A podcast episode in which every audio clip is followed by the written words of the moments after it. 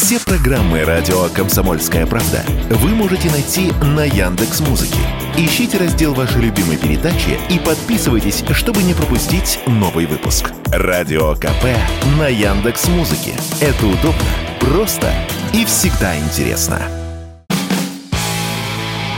Автоньюз. Совместный проект радио КП. Издательского дома «За рулем». Вчера впервые официально показали новый автомобиль «Лада». Это кроссовер «Лада X-Cross 5». Что это за машина, когда она появится и о каких ценах может идти речь. С вами Максим Кадаков, главный редактор журнала «За рулем». Вчера в Сочи состоялась большая дилерская конференция «АвтоВАЗа». Подводили итоги прошлого года, строили планы на будущее. А главным связующим звеном этого действа стал новый автомобиль, который будут выпускать на бывшем заводе Nissan в Петербурге. Это первый официальный показ машины, который называется Lada X-Cross 5.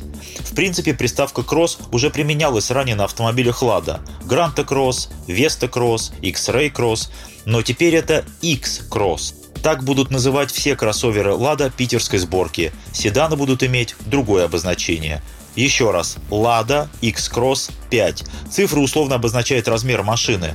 Позже в этом году представят более крупный кроссовер. Соответственно, это будет X-Cross 6 или, допустим, X-Cross 7. Каждый, кто хотя бы немного разбирается в нынешнем автомобильном рынке, сразу понял, что представленный X-Cross 5 – это китайский FAV Bestune T77. Да это и не было секретом. Решетка радиатора осталась прежней, но на ней огромная ладья в овале. Выглядит машина хорошо, даже отлично, и даже в представленном дилером белом цвете, а уж в ярком желтом или синем тем паче. Хотя машинка-то не нова, в Китае ее впервые показали в 2018 году. Интерьер тоже модный, под длинным козырьком два огромных дисплея, приборы и мультимедийная система. Но и кнопок много, что должно порадовать приверженцев более классических решений. Например, управлять климат-контролем можно традиционными кнопками и вращающимися рукоятками. Конечно же, система стабилизации, до 6 подушек безопасности, система экстренного торможения и контроля за разметкой. Железо пока никак не изменилось. Привод только передний, поскольку полного нет в принципе. Турбомотор 1.5. Такие сейчас стоят на большинстве китайских машин. На тех Т-77, что завозят к нам через Казахстан, этот мотор развивает 160 лошадиных сил. Не очень интересно. Думаю, что под нас, для «Лады», его зажмут до налоговыгодных 149 лошадиных сил. Мотор, кстати, адаптирован к 92-му бензину. Коробка передач шестиступенчатая механическая, либо семиступенчатый робот с двумя сцеплениями.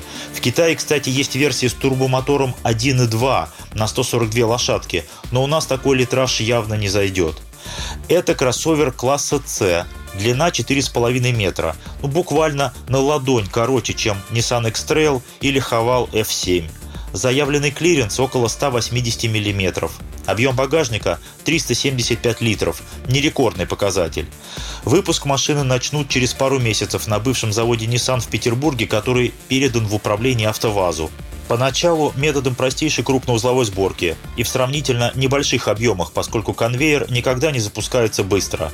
Но уже со следующего года АвтоВАЗ планирует начать локализацию производства. Договоренность с китайским партнером об этом есть. Заводские специалисты уже над этим работают. Но насколько глубокой окажется эта локализация, будет зависеть не столько от АвтоВАЗа, сколько от потенциальных поставщиков сырья и компонентов. Если с шинами и аккумуляторами у нас проблем нет, то со многими прочими узлами проблемы немалые. От деталей двигателя до электронных блоков. Да и цены растут на все.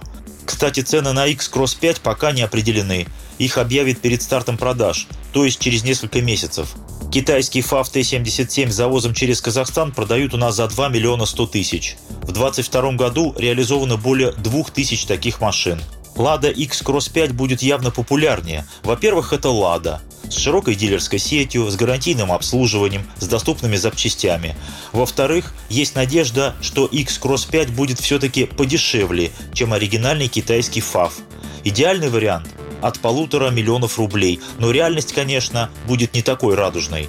В любом случае, дилерам надо перестраиваться. Продавать недорогие гранты и Нивы, у которых практически нет прямых ценовых конкурентов, это одно. А торговать машинами, у которых десятки аналогов по близким ценам, Это задача совсем другого уровня. С вами был Максим Кадаков, главный редактор журнала «За рулем». И не унывайте, еще поездим. Автоньюз. Совместный проект радио КП. Издательского дома «За рулем».